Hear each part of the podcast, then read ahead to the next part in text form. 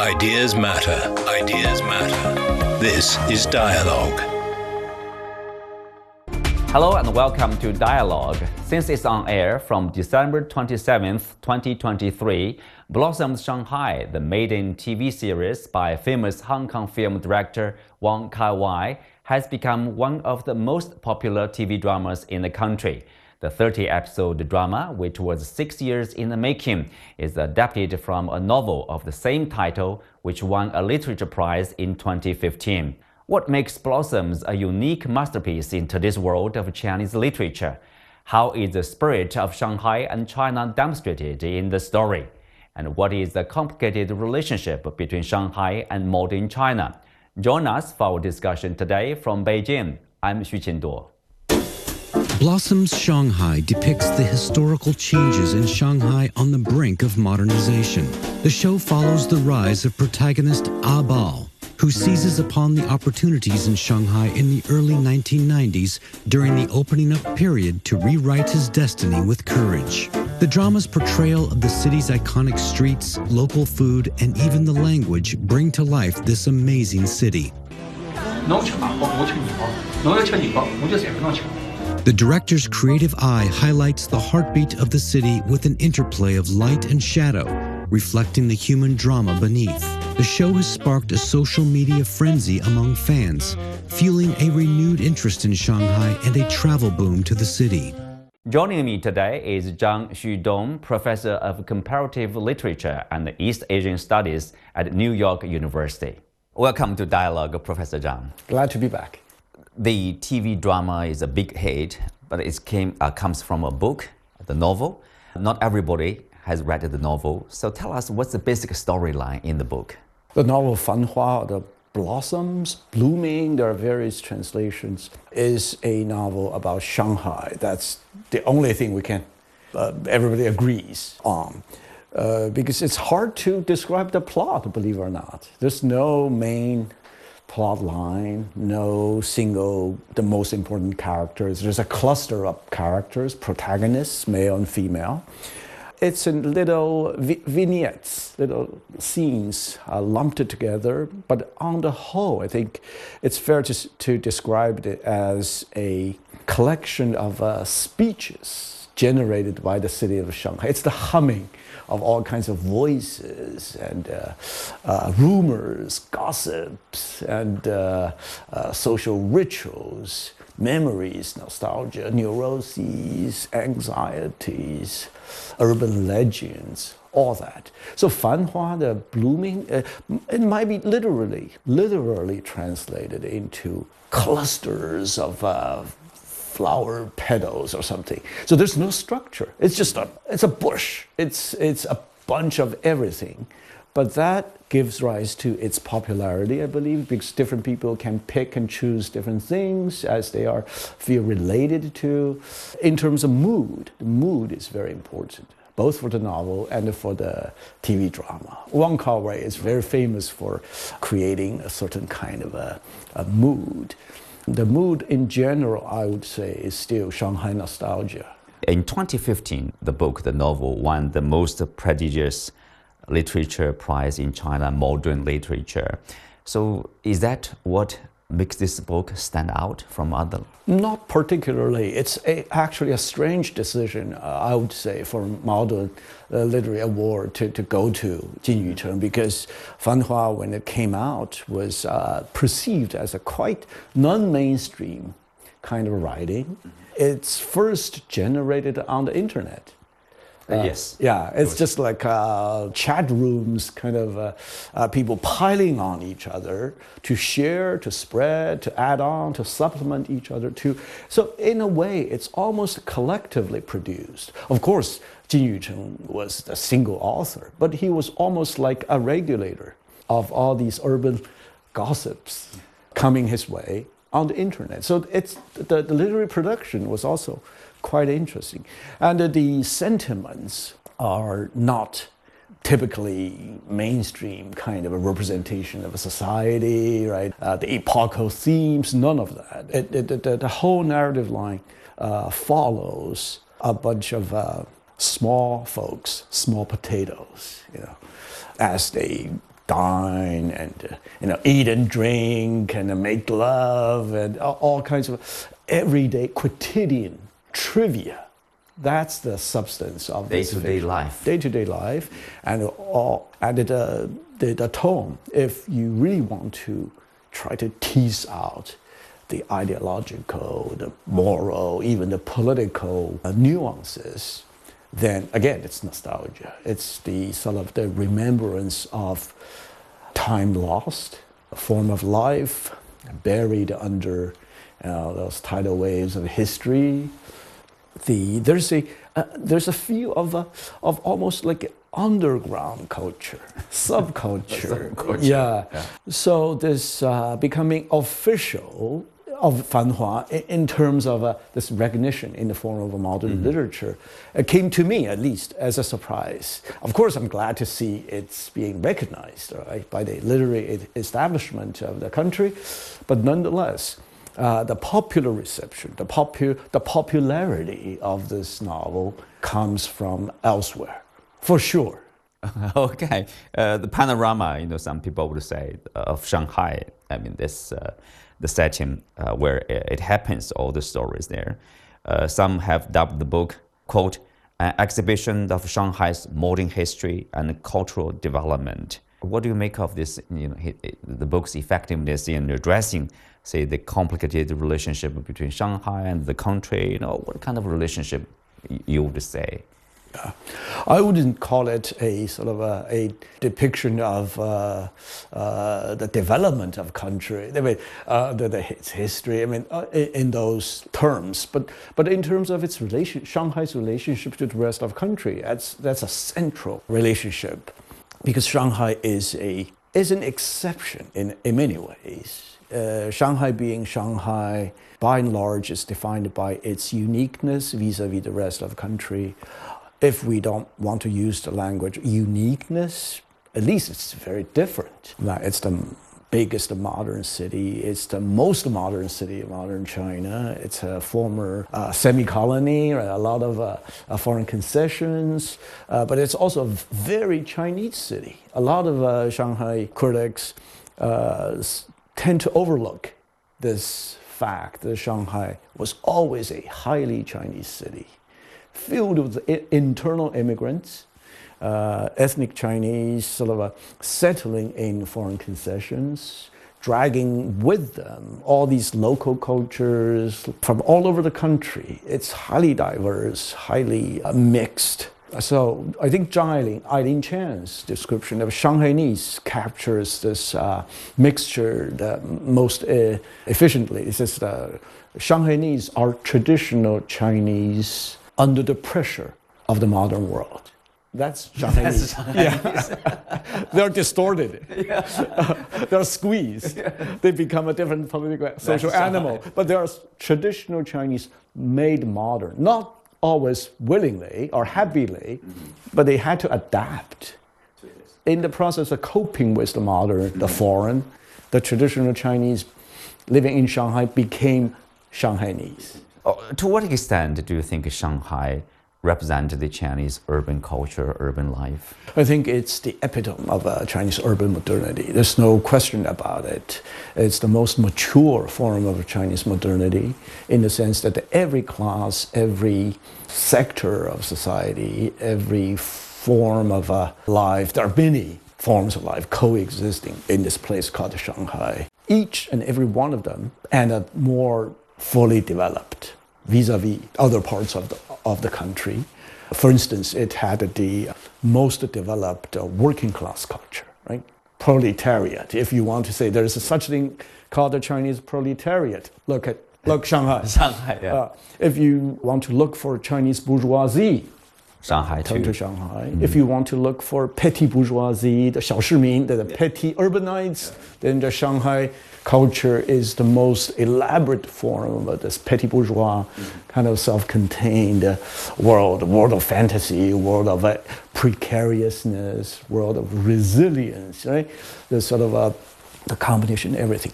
All that, all those things are somehow found their places in Fanhua.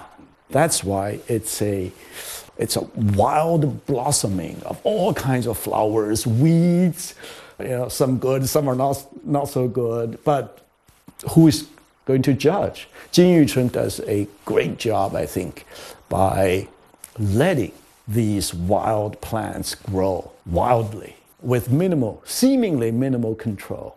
But, but that seemingly minimalist control turns out to be a great way of organizing all these materials.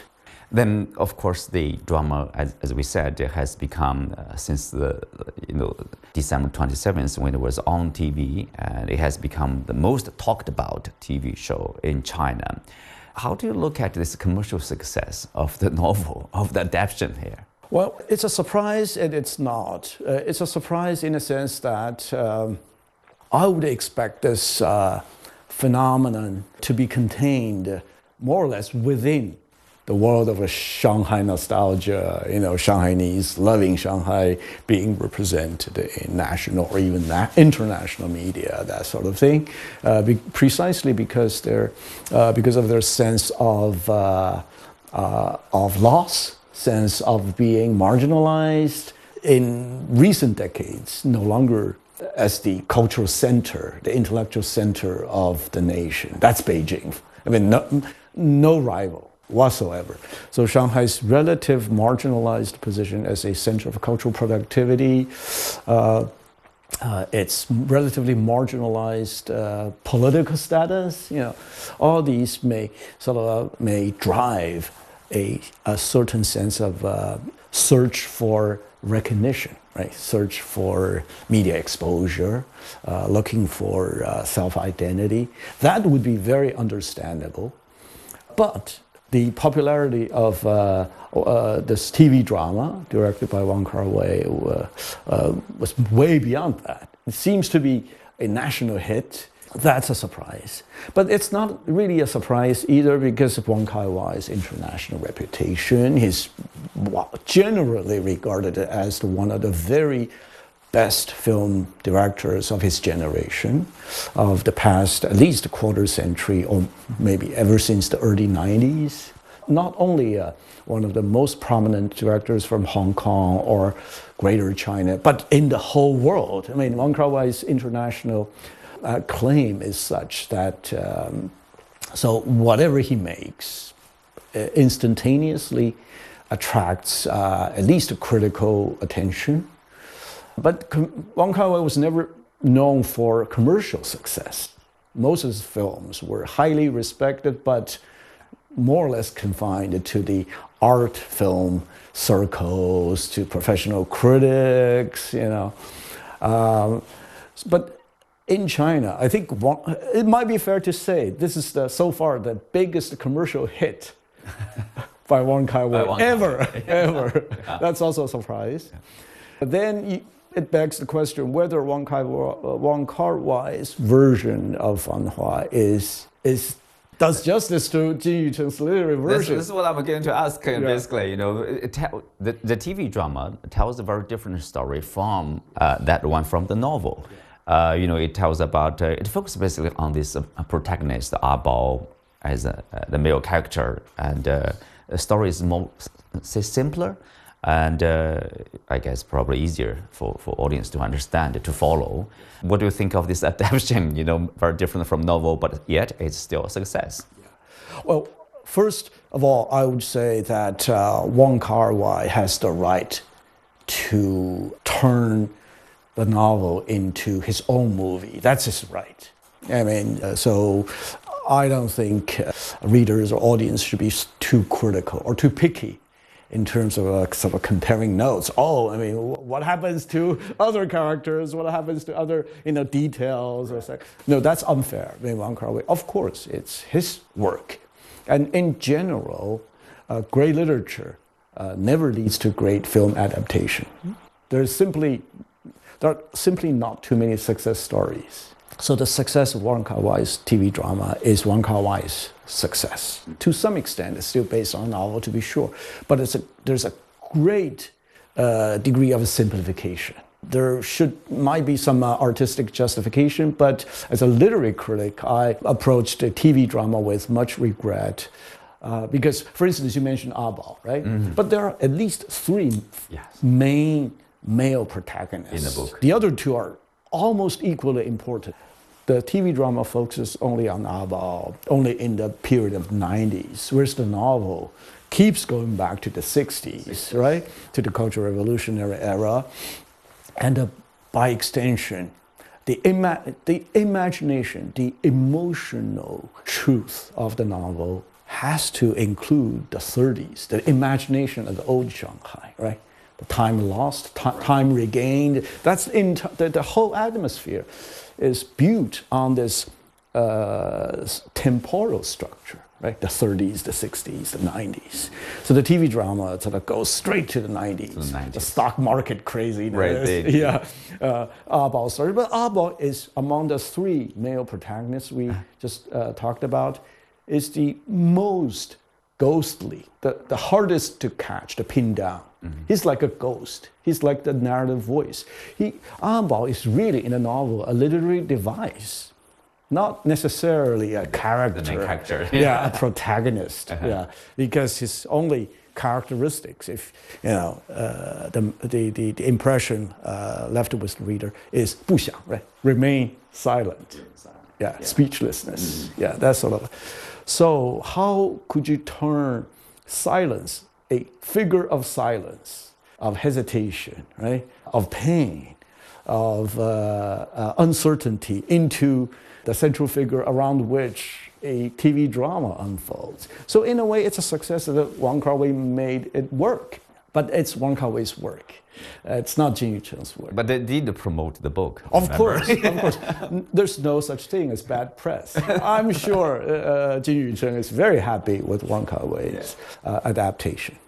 It's usually the case, you know, when people watch the TV, they will go back and find the book. Yeah, which is a great thing about Yeah, it's a promoting this it's a great Yeah, promotion. Absolutely. Uh, speak of Abao, of course, the protagonist uh, in the TV drama. You know, he's um, it, it describes his uh, entrepreneurship. You know, his uh, entrepreneurial journal uh, journey uh, during the 1990s. You know, when the country was at its high of reform and opening up. Of course, it also people say to reflect the spirit of Shanghai. You know, it's focused on the city, the characters, people living in this city. What is the Shanghai spirit? You know, both in the book and in the, in the drama.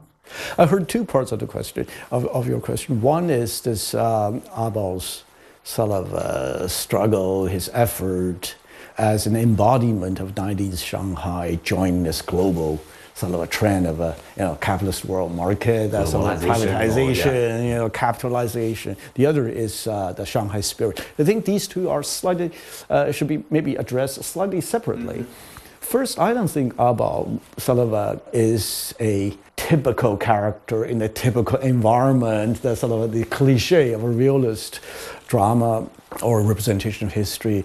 There were, at that, during the same time, there were indeed a lot of early entrepreneurs, the Shanghai natives or the those who return from abroad, sort of making money, opening a business. But Abao was significantly occupying a significantly lower level of entrepreneurship. He was not supported by international capital, right? He was not No. bankrolled by Wall Street. No. He was not supported by the state. He was not even supported by the Pudong district. so he was, a, on- he was on his own. He was On a small own. potato. Right. Again, uh, the, what's important uh, about Fanhua novel, at least, is this uh, a group of a small man trying to make it without success. If Abao was some kind of a hero of Chinese reform, that runs against the grain of the entire work of Jin Yucheng. I think to push the argument observation even further, you, I think one could say that it's precisely the success story of uh, Shanghai today, or in the past three, two decades, mm-hmm. three decades, ever since the opening of the, the Pudong, right, becoming sort of the, uh, the second Shanghai. Ah Abao's world is doomed. The countdown of mm-hmm. ah Abao's world, the death of ah Abao's world has already started. Finally, it's not buried by uh, what's imagined as the political society, cultural revolution, right? Kind of a communist culture against the grain of locally homegrown lower middle class urbanites culture. No. Actually, in the 60s, in the early 90s, in this is very distinct in Jin Yucheng's novel. What we see is the radical coexistence of all kinds of uh, modes of production, forms of life, value systems, tastes, uh, habits, right, and so on and so forth. It's a weird, subtle equilibrium. You could not possibly claim victory. No, no, nobody could claim victory. This world was, I think, finally finished off mm-hmm. by the new Shanghai. If you go to Pudong today, you realize there's no room for any of those characters in mm-hmm. Fanhua. So that's one thing I wanted to say. The other about the Shanghai spirit. I, first of all, I don't think there's one single Shanghai spirit. If there's any, it's a highly mixed sort of a combination in terms of uh, socio-historically, uh, historical geology. I think all these layers sitting on top of each other, forming a very complex, still unstable interesting kind of a structure uh, in terms of periods, or uh, different uh, historical periods coexist in sh- local Shanghainese mind as time lost, time regained, time regained as time lost. All, all of which gives rise to this particular Shanghai sentiments. About the author, uh, Mr. Jin Yucheng, of course, you know, uh, one thing that makes the novel stand out is uh, you know Shanghai dialect, uh, both in the novel and also in the in, in, the drama. In the interview, he said, you know, uh, this choice makes the language more lively. From grammar, phrasing, and the rhythm of speech is steeped with the flavors of the city in which the story is set. So, the Shanghai language added the flavor and the necessary flavor to the novel and also to the drama. Yeah, but I think it's an overstatement, uh, understatement. It doesn't grasp the full importance of uh, this matter of uh, Shanghainese dialect. I should say that uh, in Fanhua, Shanghainese is not a dialect, but a language. And in uh, a language not in terms of vocabulary, but in terms of grammar. Right. Yeah. This is very important. Let me elaborate a little bit on this to say, oh, it's great. Uh, finally, we have a novel using Shanghai dialect. I mean, that's decorative. That's secondary. That's superficial, right? You like add a little salt and pepper, uh, some sauce uh, to make it uh, full of local flavor. No, that's not Fanhua's ambition or artistic achievement. It's highly access- accessible, the novel, to those who don't speak Shanghainese at all. You should have no difficulty reading the novel if you don't know a single word of Shanghai dialect. It's highly access, uh, accessible. Rather, I think uh, the ambition of the novel is not to teach literature to speak Shanghainese. That's not it. It's, it sounds ambitious enough, not ambitious enough mm-hmm. for Jin Yucheng. I think the, the true ambition and accomplishment of, of uh, Fanhua of, uh, uh, is to let Shanghai speak for itself so Shanghai becomes its own language. This language must be understood historically, sociologically, economically, culturally, psychologically. Before, Shanghai, in figurative speaking, remained silent, was rendered dumb mm. because it was silenced. Silenced because of the, uh, the social transformation after 49, because of the the cultural conflict between the city, this urban culture vis-a-vis the rest of the country, because of its relatively more developed, advanced status, and because of its unique middle class culture. It's quite singular. Um, in other great cities like Guangzhou, like I mean, you could see this everyday life you know, this distinct local form of life for sure. But Shanghai's local form of life was tinged with westernization, the foreign influence, all the class implications. So it uh, becomes uh, quite convoluted. How to make this whole thing, this authentic historical experience and memories, uh, speak for themselves.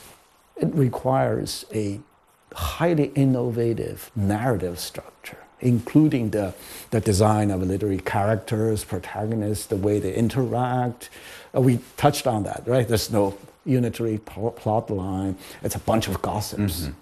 If Dialogues, you read monologues yeah, there. Exactly. Yeah. And if you read those whole bunch of things, before you could even uh, uh, uh, try to decide what this whole thing means, you're already in touch with Shanghai almost talking in its own dreams, like a 说梦话, right? It's like a, this unconscious, it's a gigantic collection of the slips of tongue of Shanghai itself. So that what is what struck me as, uh, as interesting of this literary work. But of course, that's probably, it's fair to say, it's beyond uh, film adaptation. Film, yeah, film yeah. or TV, oh. television as a visual form of art must take a different approach. Thank you, Professor Zhang. Thank you. It's a pleasure. Thank you for speaking with us. With that, we come to the end of today's discussion. Many thanks to Professor Zhang. I'm Xu Qinduo. Thanks for being with us. See you next time.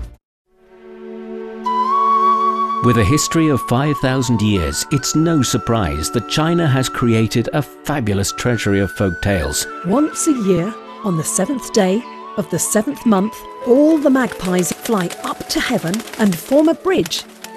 So many amazing worlds to discover. I want a new palace, said King Mu of Zhou one day. Chinese folk tales retold for audiences today. Will, will you marry me? He asked. And with little hesitation, she said, Yes. 5,000 years of amazing Chinese folk tales. My father must not go to war. Someone must take his place. You'll find Chinese Folk Tales Season 3 wherever you discover your favorite podcasts.